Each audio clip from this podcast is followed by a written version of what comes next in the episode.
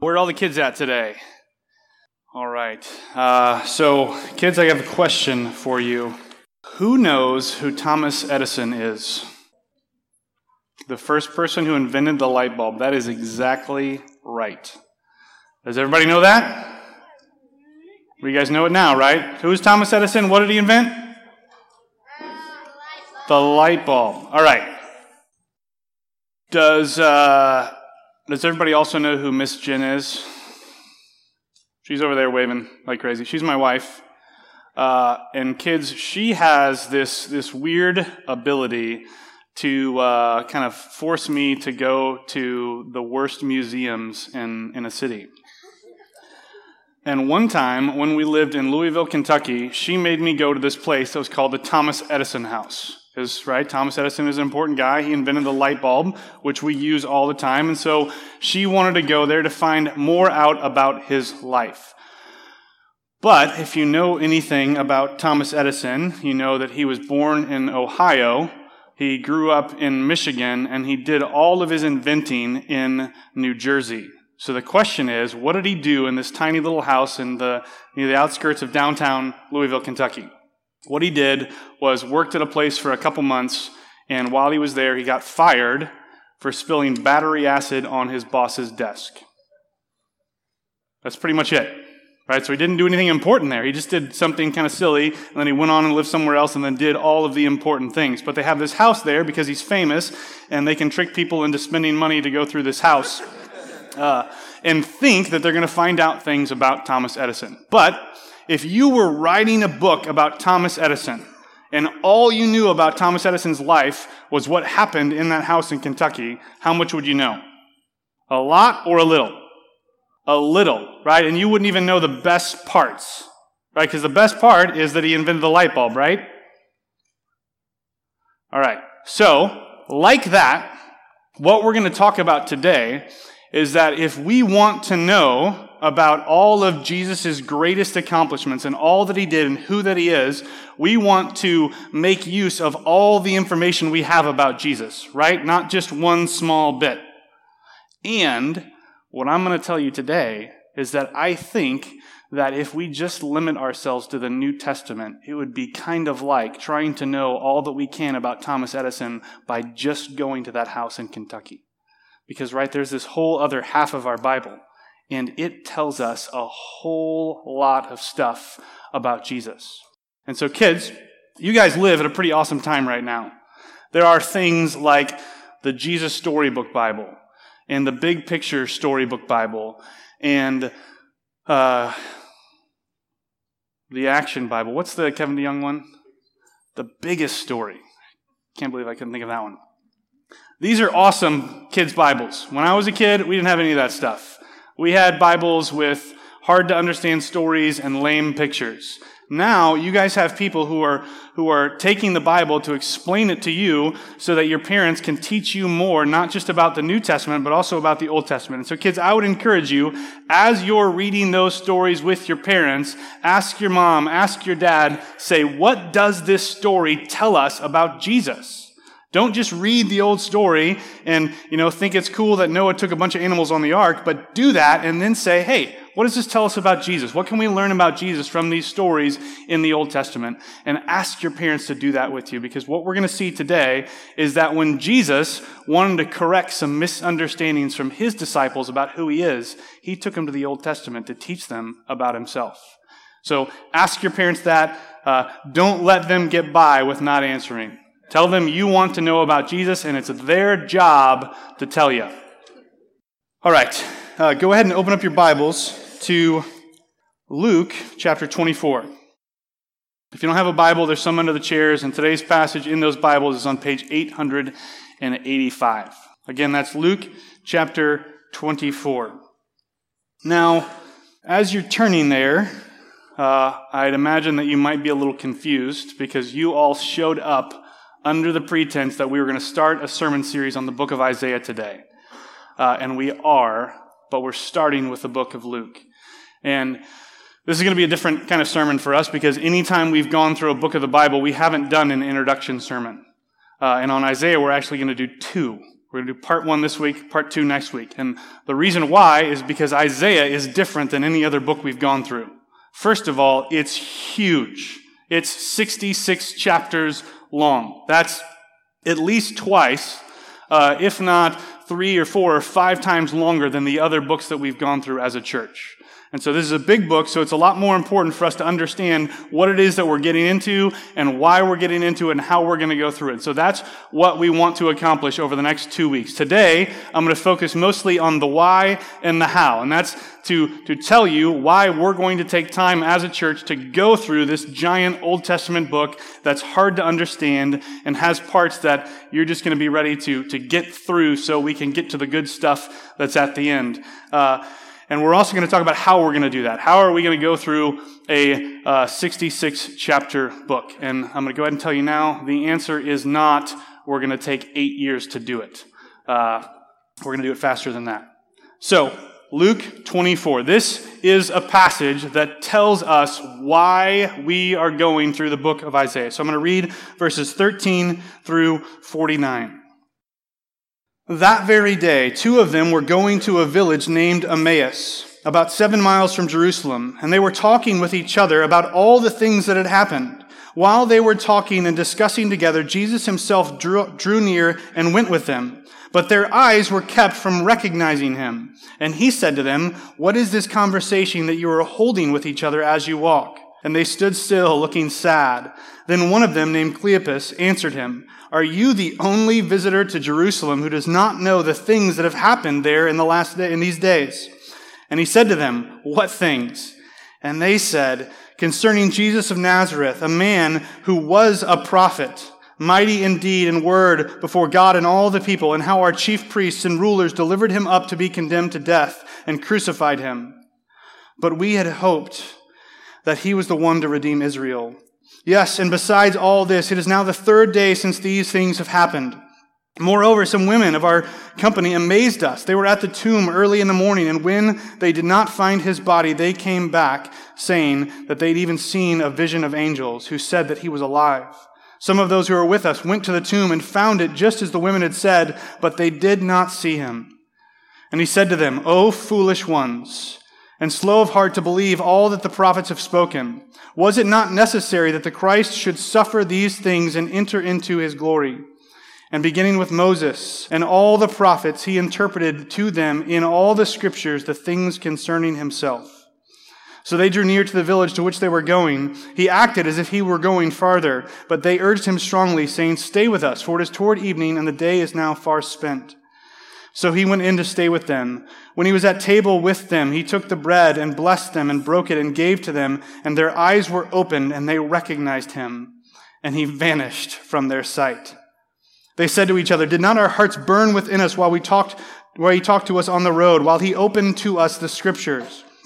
And they rose that same hour and returned to Jerusalem. And they found the eleven and those who were with them gathered together, saying, The Lord has risen indeed and has appeared to Simon. Then they told what had happened on the road and how he was known to them in the breaking of the bread. As they were talking about these things, Jesus himself stood among them and said to them, Peace to you. But they were startled and frightened and thought they saw a spirit. And he said to them, Why are you troubled? And why do doubts arise in your hearts? See my hands and my feet, that it is I myself. Touch me and see, for a spirit does not have flesh and bones, as you see that I have. And when he had said this, he showed them his hands and his feet. And while they still disbelieved for joy and were marveling, he said to them, Have you anything to eat? They gave him a piece of broiled fish, and he took it and ate before them. Then he said to them, These are my words that I spoke to you while I was still with you, that everything about me and the law of Moses and the prophets and the Psalms must be fulfilled. Then he opened their minds to understand the scriptures, and he said to them, Thus it is written, that the Christ should suffer and on the third day rise from the dead, and that repentance and forgiveness of sins should be proclaimed in his name to all nations, beginning from Jerusalem. You are witnesses of these things, and behold, I am sending the promise of my Father upon you. But stay in the city until you are clothed with power from on high. Let's pray. Father, we thank you that you sent your son into this world so that these events that we've just read about could take place. That he did live among these disciples, that he did die in our place, that he did rise again on the third day, and that he appeared to these two disciples and taught them about who he is from your word. God, we pray this morning that you would help us to learn from this account, that you would help us to benefit from it as a church, and that we would see that by going through a book of the Old Testament, we can learn so much more about who your son is and what he's accomplished on our behalf. God, I thank you for your word, and that it's one of your many gracious gifts to us. It's in your name we pray. Amen. All right. So this passage tells us why. This passage tells us why we are going through uh, the book of Isaiah as a church. And what we see in this passage are four, four key things. The first three things have to deal with these two disciples and their kind of misunderstanding of Jesus. And the, the fourth one is Jesus' correction of their misunderstanding. So at the beginning, we see that there's a problem with their direction. So these disciples, Luke tells us, were on the road to Emmaus. They were going to this village that was about seven miles from Jerusalem. And so that you might wonder what's, what's the problem with that? Why is it strange that they're going to this city that's outside of Jerusalem? Well, it's strange because if you read the, the Gospel of Luke, once you get to chapter 9 in Luke, it becomes all about the city of Jerusalem. It's all about the fact that Jesus is going to go there. So he tells his disciples that he set his face like a flint to Jerusalem. He tells them that he's going to go there and he's going to suffer and die. He's telling them again and again and again about what's going to happen to him and the fact that it's going to happen to him in Jerusalem. So these disciples have been in Jerusalem. They've seen some of the things that Jesus said would happen to him in Jerusalem happen in Jerusalem. And now we see, and we read this story about them, that they are losing heart, that they are losing faith, that they're uh, giving up on the hope they have that these things have happened. And so they're leaving town. They're moving away from the city where Jesus said that all of these things would take place. The next problem that we see with them is their description of Jesus. So if you look down at verses, verse 19, Jesus, appearing to these guys, kind of quizzes them, right? What are the things that have happened about me? They say, concerning Jesus of Nazareth, a man who was a prophet. So to them, Jesus is past tense. He was a prophet. Now, it's not bad that they call him a prophet because the Old Testament said that there would be a prophet like Moses, that God would rise up. And Jesus identified himself with that prophet. And so it's not bad for them to say that he's prophet, but it is bad for them to assume that he's done. His ministry is over. He's in the past. They move on to say that he was mighty in deed and word before God and all the people, how our chief priests and rulers delivered him up to be condemned to death and crucified him. All of this is a pretty good description of what Jesus did. But here is where we see their misstep. Verse 21, they say, But we had hoped that he was the one to redeem Israel. So they've lost hope that he is the one who he said he was. Throughout Luke's gospel, Luke is making clear, Jesus is making clear to his disciples that he is the Messiah. He's revealed as that. Peter confesses that and he says, You're right. I am the Messiah. But now, these disciples, because of what's happened, because Jesus has died, because he was crucified, and he hasn't risen again yet, at least to their knowledge, they've given up hope that that's who he really is. They no longer have faith that Jesus is who he says he is. They also failed to believe that the resurrection had taken place. At the end of verse 21, they say, Yes. And besides all of this, it is now the third day since these things have happened. What they're doing there is they're referring to what Jesus said. Jesus said that he would rise on the third day, and they're saying he didn't do what he said he would do. Even though they know. Some women went to the tomb early in the morning and they saw that it was empty. He wasn't there. They came back and they told the disciples what had happened. The disciples went. They verified the tomb is empty. He's not there. There were some angels who said he was alive. But these guys still don't believe that that's what happened. And so they're leaving town. They're running away because they've lost faith. They've given up their hope. And Jesus graciously comes to them on this road and corrects their misunderstandings. Right? They announce all of this to him, and how does he respond? What does he do? Right? He rebukes them. He says, Oh, foolish ones, and slow of heart to believe all that the prophets have spoken. Was it not necessary that the Christ should suffer these things and enter into his glory? So the question we got to ask ourselves here is what is he rebuking them for there? What do they fail to understand? What do they fail to believe? It's right there. Fail to believe all that who spoke? The prophets. This is crazy because Jesus very easily could have said, I told you what was going to happen. You didn't believe me. But instead, he points back to the prophets and said, You're not believing them. You're not trusting all that was said about me that that was going to take place. So he's correcting their lack of faith in the Old Testament.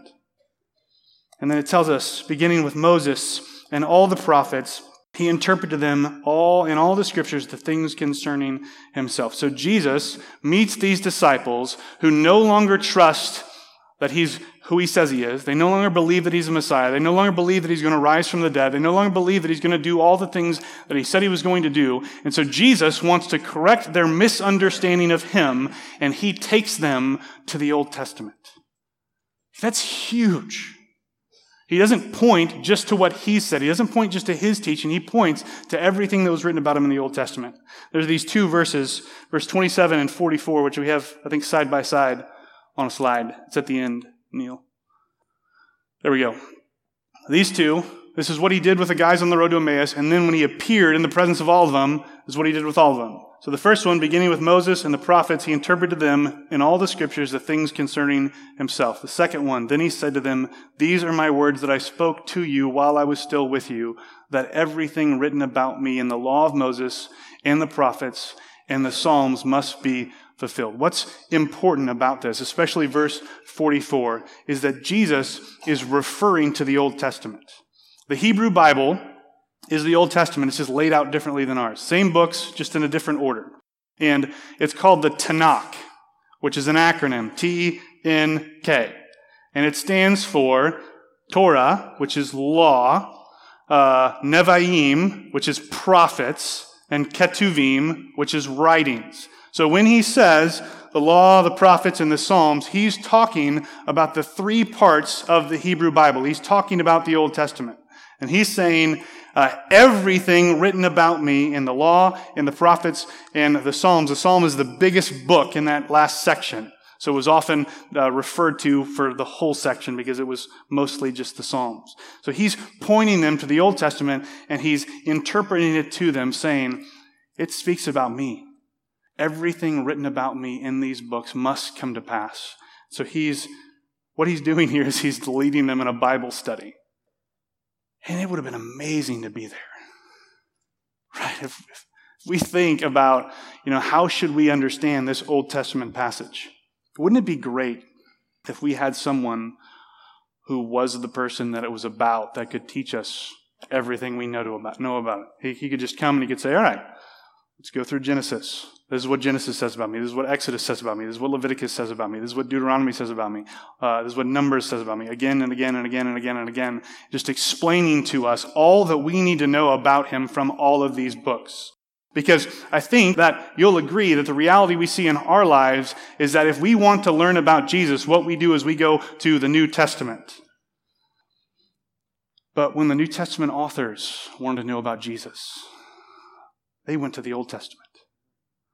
They went to all these stories that to us are boring and hard to understand, and these books that say these weird things to learn about the one who came into the world to redeem us. And so that's why we are going through the book of Isaiah.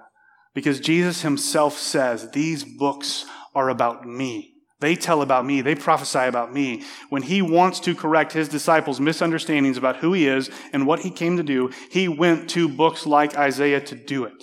And so, if we want to learn more about who Jesus is and what he's done, we should not limit ourselves just to the New Testament. We should go to the Old Testament too, because they are just as much about him as the New Testament is. And if we don't, we're just missing out. So we're going to take a long time to go through a long book uh, so that we can know more about this Savior who came into the world to redeem us. Because that's what Scripture exists to do for us. It exists to tell us more about who He is and what He's done for us. So he goes with these disciples, he teaches them about Himself from the Old Testament. And this is why we're going through the book of Isaiah. And the reason, just to give you a little more explanation for what I think this will accomplish for us. When we hear people talk, when we watch movies, when we read books, when we listen to music, we have this thing in our brains uh, which is like an interpretive framework, which I know you all know exactly what I mean when I say that. Uh, it's like a net. If you, if you think about a net or a grid, we have this thing in our mind that when people talk, things stick in those nets and we understand it. So right now, this whole time, I've been speaking words in English and you all speak English. And so you understand the words that I've been saying. Those things stick in your net and you interpret them as I'm talking to you. We don't really think about it. It happens very, very fast because we're so used to doing it because we do it all the time. Anytime we communicate with anyone or anything. But if I said, uh, es un grand pamplemousse. Anybody got that? In French, that is, you are a large grapefruit. And those of you who know the French language, that's stuck in your net. You, you knew what it meant. Or, or to give you a different example, uh, the movie Shrek.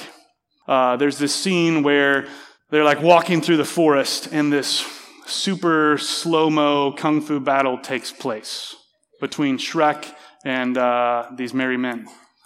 And if you've seen The Matrix, you know that what's happening in that animated scene is they're referencing The Matrix. If you haven't seen The Matrix, you see that and you think, oh, that's cool, that was kind of funny. But the person who's seen The Matrix gets more information stuck in their net.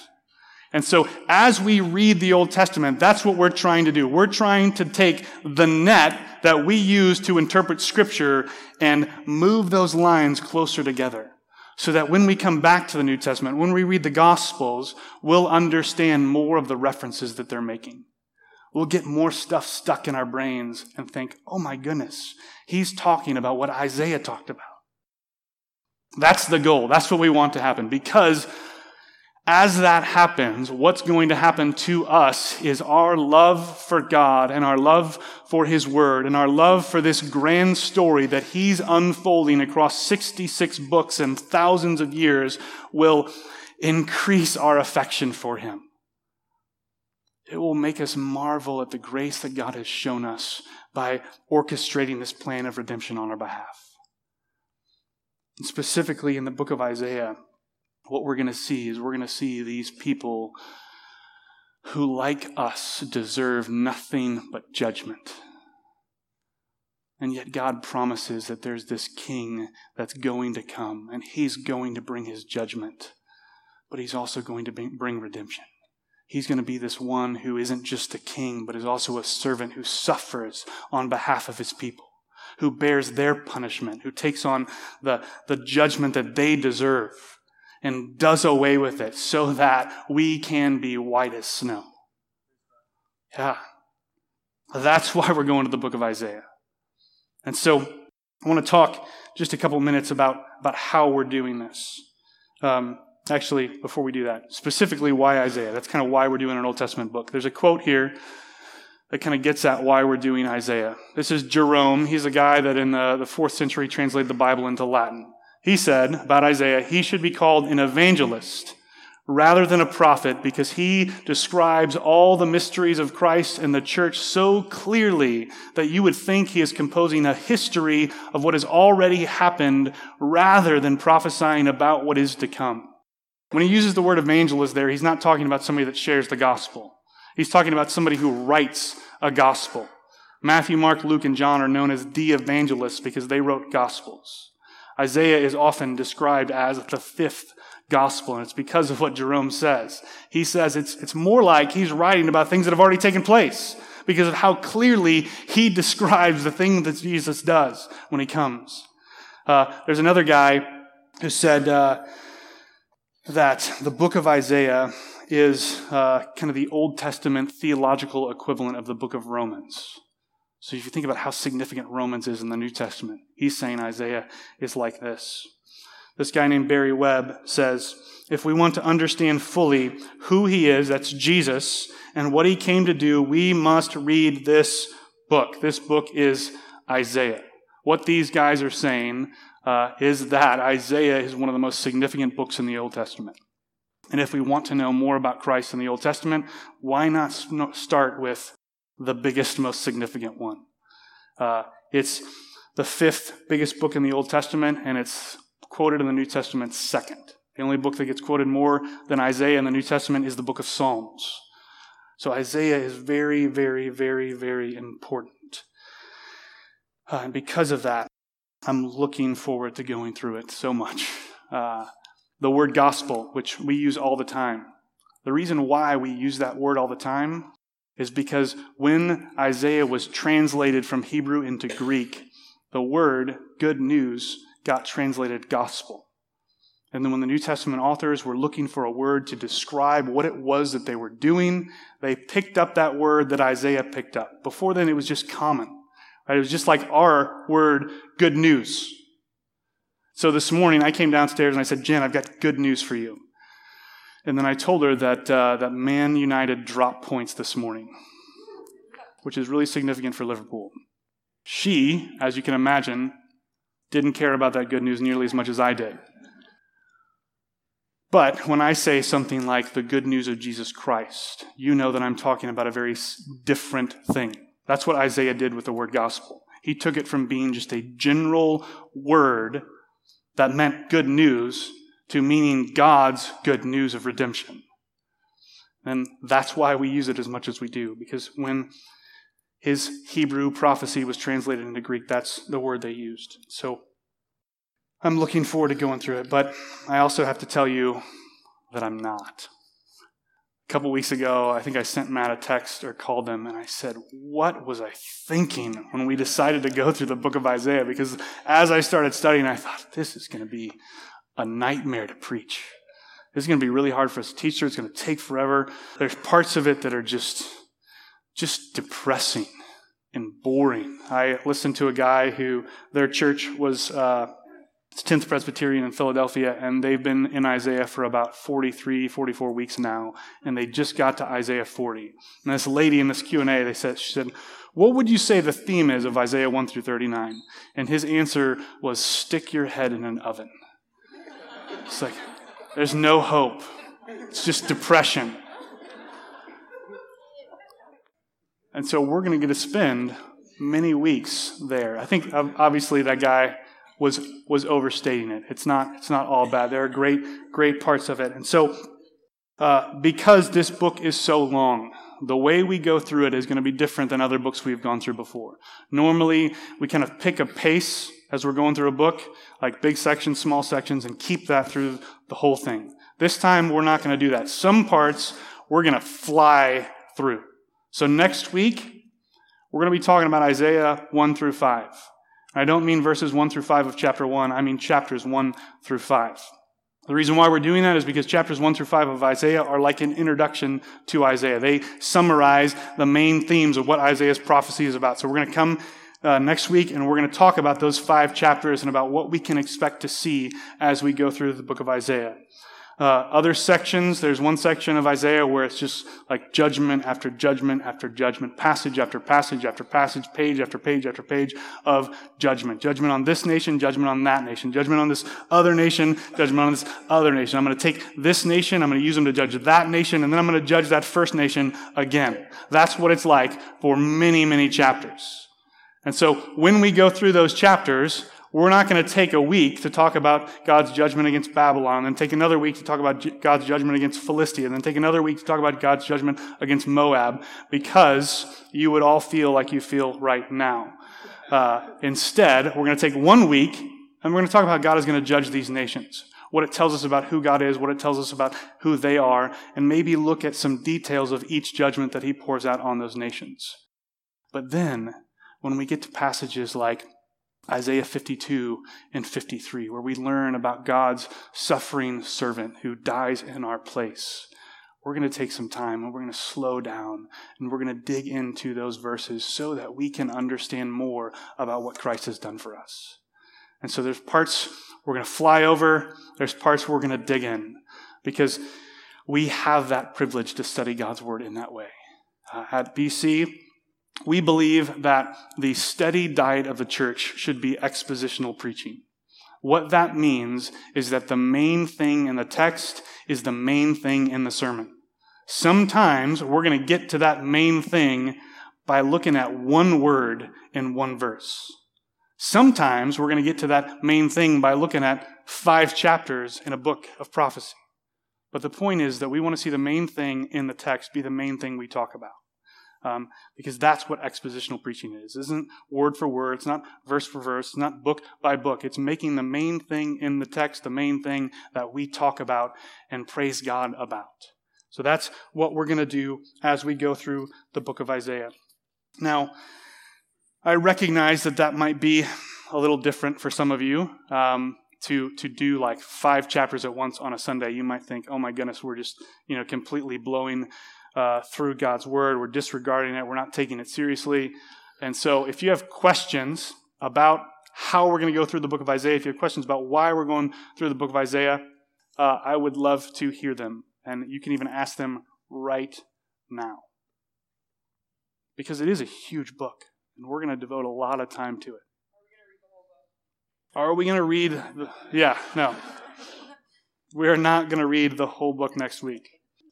But I would encourage you to read the whole book. Uh, in big chunks, too. So if you've got time, sit down, read the book of Isaiah, because the more you read it, the more you're going to understand, and the more you're going to get out of it as we go through it. Um, and it won't take as long as you think. All right, the first question was how long do I think it will take? Um, I think it will take a while. Right now, uh, right now, I, I, we plan to be through the end of 39 by Christmas. So the first half, we're gonna we're gonna run through in parts, um, but the back half we're gonna slow down through. And like Isaiah is really, it's one of the really neat things about the book is uh, a lot of scholars will look at Isaiah and they'll say, like, it's not all written by the same guy. Some of them will say there's two, some of them will say there's three, some of them will say there's like five Isaiahs. And they want to break up the book and cause all this division. And one of the main reasons why is because if you read Isaiah 1 through 39 and then read Isaiah 40 through 66, you think, how is this the same book? Because the first book is all about judgment, and the, the second half is all about comfort. But what we see at the beginning of Isaiah 40 is that Isaiah gets kind of a, a second calling. Uh, and when we get to Isaiah 6, we're going to hear that God calls Isaiah and tells him to go out and announce judgment that people aren't going to receive. That's his ministry. Go out, announce this judgment, no one's going to receive it. And then when you get to Isaiah 40, he comes along and he says, Speak comfort to my people he changes, God changes Isaiah's mission. And that's why the book takes that drastic shift at Isaiah 40. Because the judgment has happened, and then God calls Isaiah to come alongside his people and proclaim this comfort to them. So it's one guy who gets these two totally different ministries, and it's through his ministry that we get this great picture of the gospel in the Old Testament. And so, this first part, where he's just proclaiming judgment again and again and again, we're going to go fast through that. But we're going to sit in the second part. And so the plan is to be through the first half by Christmas and then maybe take through the end of next fall to go through the second half. So maybe by Christmas next year. I think there's something like 50 to 60 sermons planned now, but normally that gets longer than shorter. Uh, the second question, uh, wait till we get there. Any more questions? All right, as we as we take the Lord's Supper today, I mean, I get that this is a different kind of sermon where it's more just information about what we're doing than you know a passage with specific application. Um, I think the application from this from this sermon is read your Bible uh, because it is a gracious gift to us about what God has accomplished on our behalf. Even as we're celebrating the Lord's Supper today, this is something we do every single week. It's something we do because it was commanded to us in God's Word. It's something we do to remind ourselves again and again and again of what Christ has done on our behalf. Uh, it's because we want to benefit from the grace that that regular reminder is. And as we talk about going through this book, what we're trying to do is we're trying to increase the, the things that we have at our disposal to increase that reminder we have of what he's done. We don't want our understanding of the gospel to, to be stagnant. We don't want our appreciation of who Jesus is and what he's done for us to be stagnant. We want that to keep growing and flourishing. We want to increase our understanding of who he is and what he's done. And because of that, we need to go to a book like Isaiah so we can learn from a book that's normally very difficult for us to understand and in a, in a section of scripture that we might not read that often. So we're going to force ourselves to do that so that when we celebrate the Lord's Supper, week after week after week, as we go through this book, our appreciation for what Christ has done on our behalf increases and grows and flourishes. And so, as you celebrate the Lord's Supper today, uh, I would just encourage you to, to not allow it to be routine for yourself, but to think again about all the grace that God has shown you in Christ. Uh, that it's, it's part of his plan to redeem you and to save you, and he's been carrying that out even as early as the book of Isaiah was written, even as early as the foundation of the world. He was orchestrating these things on your behalf. Let's pray. Father, we thank you that you inspired your people to write down your message for us. That in it we find out about who you are and your great holiness and perfection. And we find out about who we are flawed and sinful and rebellious people. And yet, your word doesn't just tell a story of judgment, it also tells us about redemption.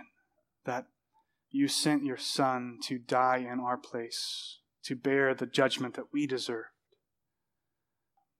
so that we could have a relationship with you, so that we could live the life that you call us to live, so that we could be the creatures that you made us to be.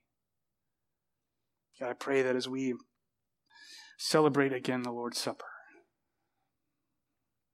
that you would stir our affections for Christ. And that as we go through this book as a church, that you would just keep doing that week after week after week. That we would see the beauty of the gospel recorded in a book long before the events ever took place. Pray now that you would send your Spirit to move in us and to enable us to celebrate the Lord's Supper rightly.